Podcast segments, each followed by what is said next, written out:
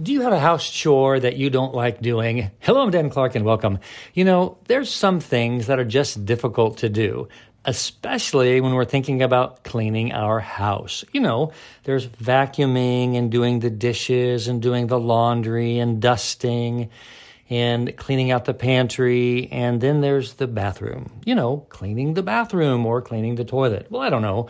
I guess those things all need to be done, but I'm wondering, what it is that you really don't like doing, but you know that you have to do. Now, this isn't about housework.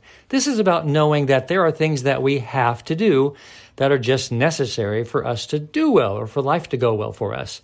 Sometimes it's like cleaning house or like cleaning the bathroom. Sometimes there are things that we just have to do, but it actually is what's necessary. So what is it that you been, that you've been putting off? What is it that you don't want to do that you know that you need to do? What are those things that you consistently procrastinate about that you don't do? Kind of like housework.